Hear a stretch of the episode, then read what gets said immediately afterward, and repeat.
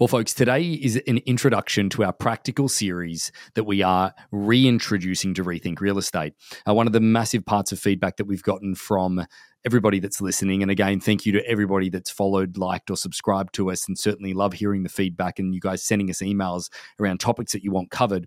But a lot of the feedback that we have gotten is around the fact of the old episodes that we did in Rethink Real Estate, the practical nature of being able to use the scripts, dialogues, and concepts that we have come up with, and certainly just the everyday elements of real estate. It's all good and well, the interviews that we're doing. People love hearing about the success of agents with auction and the different elements of traditional real estate as well from all over North America, but then also internationally as well. However, people are asking for a little bit more of a practical side of the business, stuff they can put in place in their real estate business today and use. So, this is the introduction of that series. Now, that'll be an ongoing nature for the podcast itself so that can use the practical elements that we provide. Today's episode is going to be on seller reports. Seller reports is something that is becoming prevalent in a changing marketplace to make sure that not only are you telling the seller feedback, accurate feedback from the marketplace so they can make an informed and educated decision, but also providing it to them in a tangible format has never been more valuable in order to back up everything that you're telling them from a feedback perspective.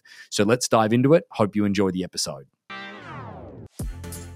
Welcome to Rethink Real Estate. My name is Ben Brady, and this is a real estate podcast aimed to deliver sales strategies, marketing tips, and business insights from industry experts and myself to build a listing focused business for the future. Let's get into it. So, guys, welcome to Rethink Real Estate. Today, we're going to be going through seller reports. Now, I've got a copy of a seller report in front of me in a structure that will be made available to you in the show notes so that therefore you can download it at any point that you might believe that you need a template. All of the templates that we are providing, there's two different templates. I'll be going through one of them. The other one's a very similar structure. They're all based off PowerPoint, so you are able to edit each individual section as well, add your brand, add whatever you need to, maybe change the color scheme, whatever it is that you would like to. But we are going to have these available for you to download as well as as we go through them. Now, the premise of a seller report, let's go through a few of the principles in the beginning, but also then the practical element of putting it together and the flow of which then you put it together. Another episode that we're going to be doing is actually going to be on how do we hold a seller's meeting every week in order to make sure that we can display and present this report in the most effective nature possible.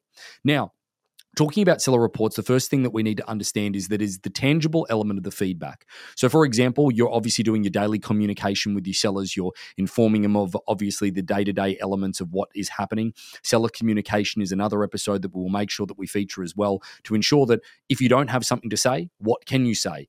Now, if you don't have something to say to a seller, then that needs to be the premise of the conversation. You need to let them know there's nothing to say. Just like your seller reports as well. Your seller reports, if there is not a great deal of detail, don't be afraid to produce a seller report without detail. That will speak louder than words in the sense that there's not a great deal to report on. So, first things first is the way that we are obviously communicating with our sellers. This is that tangible element that then you can provide that is a summary of all of those conversations that you might have had leading up to, say, that weekly meeting when you present that report. But the report and the way that you compile it itself is so important to the structure of it for a process of elimination that process of elimination is incredibly important for a peace of mind element. Remember, a seller won't accept the marketplace until they have complete peace of mind that everything has been done to get them their desired result. And this report that I'm going to be running through today is going to be the essence of the way to structure that from a top down approach. So I'll give you an example is on page 1 we're going to start with where the largest element of our inquiry comes from. The largest volume of eyeballs that a seller needs to see is the internet traffic. Have you ever been asked the question where are you marketing my property? Now let's face it there's only one way to market the property. It's by syndication through to all of the ML, from the MLS all the way through all the public portals that are out there.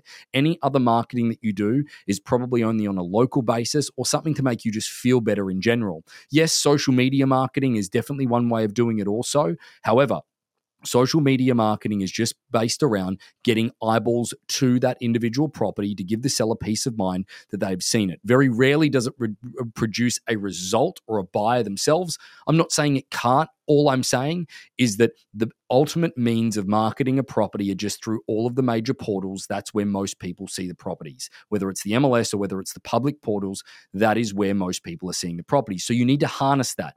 If you are doing social media advertising, make sure that you get the reports include the volume of eyeballs that are seen on that property. You can get very large amount of eyeballs on a individual property or ad for a very cheap amount of money. Chris and I have done podcasts on that, so there's plenty that you can go back and reference in the marketing side of it of how to do that itself and do those micro farming areas around the properties as well in order to try and provoke more business through the social media side of things. However, making sure that then you're putting it into the report on a numbers perspective.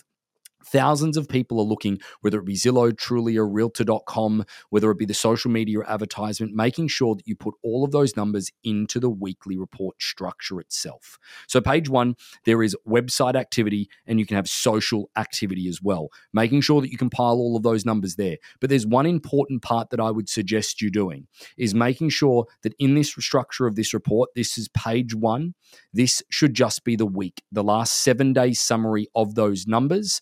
So, therefore, subtracting from maybe the first week or the second week, the biggest thing that I see, and this is one of the major tips that I'll give you in your reporting, is most of the time people just provide a report which is the compiled volume of eyeballs that people have had online. So, 15,000 or 20,000. Realistically, within the last seven days, how many people have seen the property so that then you can monitor the drop off in eyeballs or the drop off in attention of the property, making that obvious to the sellers. This will give them peace of mind that a high volume of people are looking at their property itself. Now, the other thing that I would put in here is from a perspective of website or online traffic is if you're doing any email marketing, the reports of the click through rate. That is a very sobering thing to be email blasting out to the real estate community or, or your database or whatever it may be and showing that maybe 10 or 15% of people are clicking through on the property to show how difficult it is and how much volume it takes in order to attract anybody to the property as well. Including that into your report will certainly give peace of mind from an eyeball perspective. Now, the other part here as well that you need to run through is going through and talking about the phone inquiry. That is the next element of this report. You go from online traffic to then phone inquiry. So you might have had 20,000 eyeballs on the property, but how many people have called, asked for information on the property, or that have asked for the next open house date if it's not advertised or whatever it may be? So, how does that correlate? You've had 20,000 people that have looked at the property in the last seven days, but that's resulted in 10 phone calls, whether that be from agents or buyers. So, therefore, what we're trying to do is go through a process of elimination with the sellers by saying there were 20,000 people that looked at the property. Out of that 20,000 people, 10 made a phone inquiry, picked up, and were curious enough to ask questions about the property. So essentially, 19,990 people have said no to the property. Again, we're not physically saying that, we're just trying to give a process of elimination. The next part from there is the open house and second showings. So, out of the people that phoned, how many of those people turned up? Now, a lot of the time, what will happen is that your phone inquiry, the volume of people that have called on the property itself, will likely probably be less than the open house or second showing. But in some markets, that might even be more. But either way, it, that correlation will show from an open house or a showing into then the second showing category. So, just to recap, we've got on the first page website, online activity, email activity. Then we've also got phone inquiry.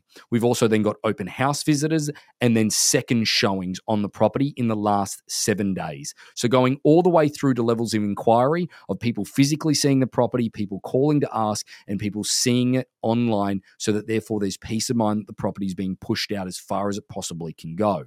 So, second page of the report Second page of the report is the general feedback and comments. General feedback and comments is based around the people that have been through the property and we've got obviously date that they have been through the property, whether it's the showing, whether it's the open house, whether it's a second showing.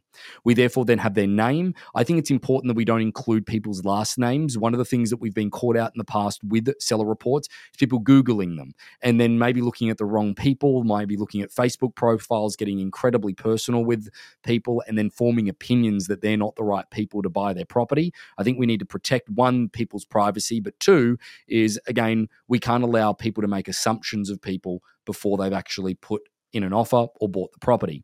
The next part is whether they're an agent or a buyer. I think it's important to understand whether or not they are a buyer in the marketplace or whether it's an agent representing a buyer in their opinion.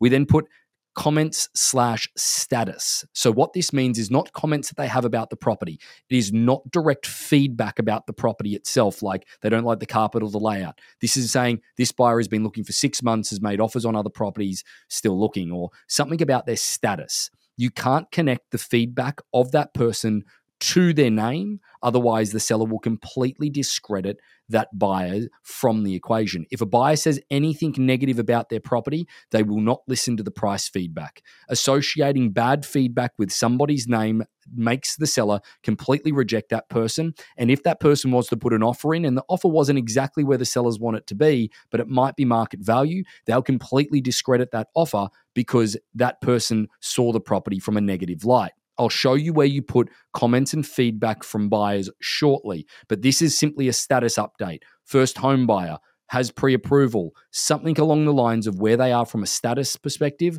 not what their opinion of the property is. So, again, do not attach their opinion of the property to that person's name to allow the seller to completely discredit that person because they could be your buyer and that could really harm you in the negotiation later. Now, the next part is value seen value seen at. So, what price? Now, folks, this is one of the things I do need to get a little bit passionate about is that one of the things that I find incredibly frustrating in the real estate community is people's one, lack of ability to follow up, but two, their lack of ability to follow up and ask a question of what do you think the property is worth? And then a follow up question to that. Okay, based on what? What other properties have you seen? And then also another follow up question, which is, would you put an offer at that price? Now, the other part of all of this is that what do you think the property is worth provides valuable value feedback, but then also asking what is your budget? That is the next column here. So we've got date, name, buyer or agent, which one are they? comment slash status update. Then you've got value seen at, and budget. Now, the interesting part about this is their budget. If they think that the property's worth 1.5 million and their budget's 1.5 million, then hey, that's not going to hold a lot of weight with the sellers. Okay, so if they are putting in a low element or a low a low opinion of value, and they have a low budget, I probably wouldn't include that because it's irrelevant. If they are having a low opinion of value, but their budget is much much higher that is accurate information because the true value is somebody that can pay more, but just doesn't think it's worth it based on other things they've seen. So, again, guys, just reiterating is that not attaching the comments about the property or the feedback about the property to that person's name, making sure that if they have a higher budget than the number they have given, that's an important part so that therefore they can see accurate feedback. Don't provide them with feedback that will just frustrate them because they want $2 million and you give them feedback of a buyer that's at 1.5 and their budget's 1.5. That's simply just going to continue to frustrate them and then blame you that you're bringing the wrong people through. Sorry to interrupt the podcast, but wanted to ask a quick favor. If you're seeing any value in what we're providing, we'd love it if you could like, follow, or subscribe, whether you're listening on a podcast or watching us on YouTube. One step further is that if you can think of anybody in your community that this episode could help, we'd love it if you could share it to them so we could cast our message further and broaden our audience. Thanks again.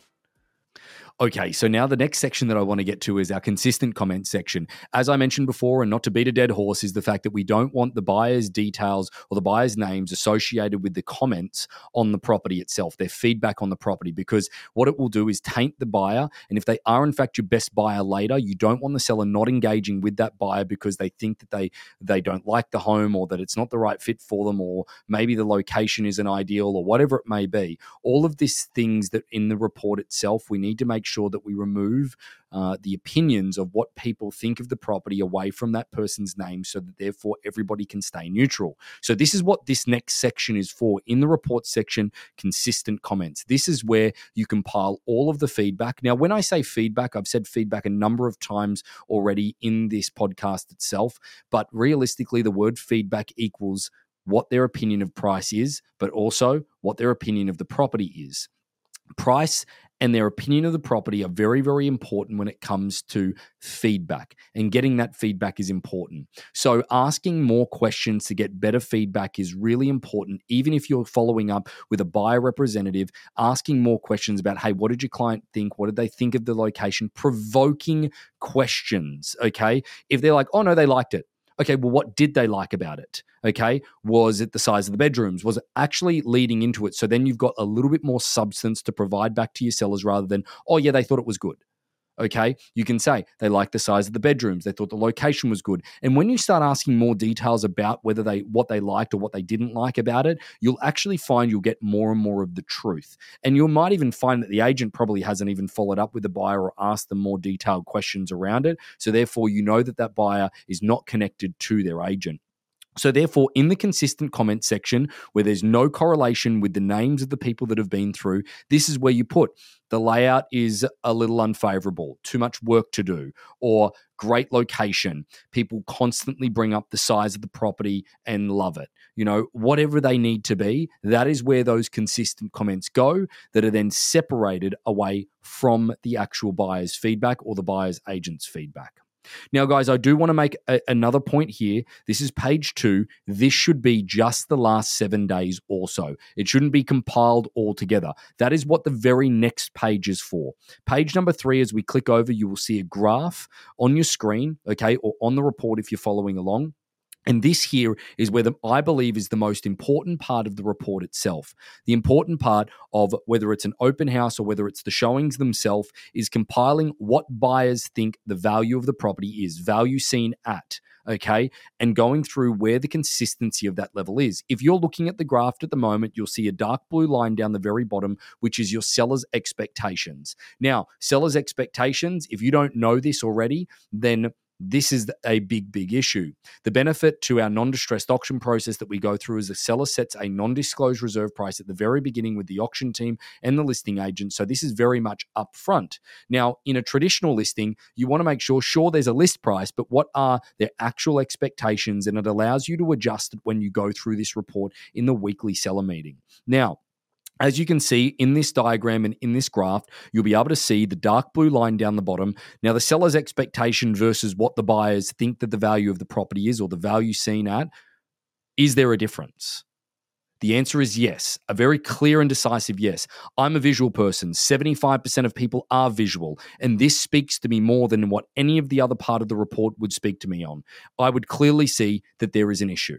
There is an issue based on what my expectations are versus what the market value is. Then I can put in a summary of offers to date, okay? And obviously putting in the feedback averages. So the highest feedback to date is X, lowest feedback to date is X, average feedback to date, highest offer, lowest offer going through those metrics and on a collective basis. This page three is the complete process in a collective element so that therefore it casts a very, very clear indication of where we are at. Notice that there is a primary focus of this page it is price. And too often, people shy away from price and don't give the tangible evidence in a report fashion. And they hope that an offer educates a seller. But by that time, if it's a good offer with a good client and that's the chance you use to educate your client, it's too late because they're likely not going to accept it. And they'll end up having to accept less later because you lose momentum because they said no to the right buyer and it was definitely the right buyer because you hadn't gone through this process of them being able to tangibly see it. Now, it's all good and well to say yes, but I've communicated with my seller lots and lots and lots and lots and lots. That's okay, but there needs to be a consolidation of all of those phone calls in this tangible evidence of your seller report. So, just to reiterate, first page, online inquiry, emails that you've sent out and the read rate or click through rate, social media that you've done from an eyeballs perspective. Give them peace of mind that every single person out there is seeing it. You can get tens of thousands of people to see the property every week so that there is no question of is my home being marketed? Who's seeing my property? Where is it being advertised? There's tens of thousands of people that are seeing it. Go through to the phone calls. How many people are interested enough to make a phone call about the property and ask questions? Go through the open house viewings and then going through the second showings. That is a great correlation to go through. We had 10 people through, but it only booked in two second showings because they're the serious people. Second page is all of the comments around or the general feedback and comments. Now, remember, not putting the last names in of people so, therefore, sellers aren't looking them up and trying to come up with their own assumptions of who those people are. The other part as well, understanding whether an agent or a buyer, understanding also what their status is, not what their opinion of value is, because we don't want to correlate the opinion of the property with them. We want to just give them a status update of what that buyer is. Has been looking for three months, hasn't found anything, has put several offers in on other properties and missed out, whatever that needs to be.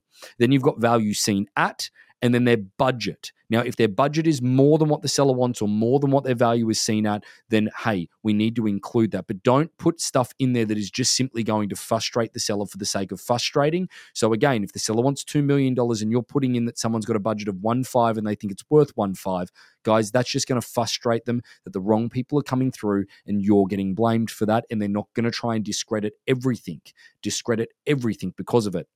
Then you've got consistent comments. This is where you put the consistent comments. It's important to ask better questions. Okay. Oh, no, they thought it was great. Or, yes, no, we really like the property. What did you like about the property specifically? Okay. What were your thoughts about the bedrooms? Provoke the conversation. You bring the points up so that then you can use that, whether they are good, bad, or indifferent. Okay. Then on the third page, this is where we put everything to collectively together. Page one is the last seven days. Page two is the last seven days, nothing collectively. Page three is collectively all of the price feedback. That visual element of the seller wants X and the buyers see it at Y. This is a very, very powerful page.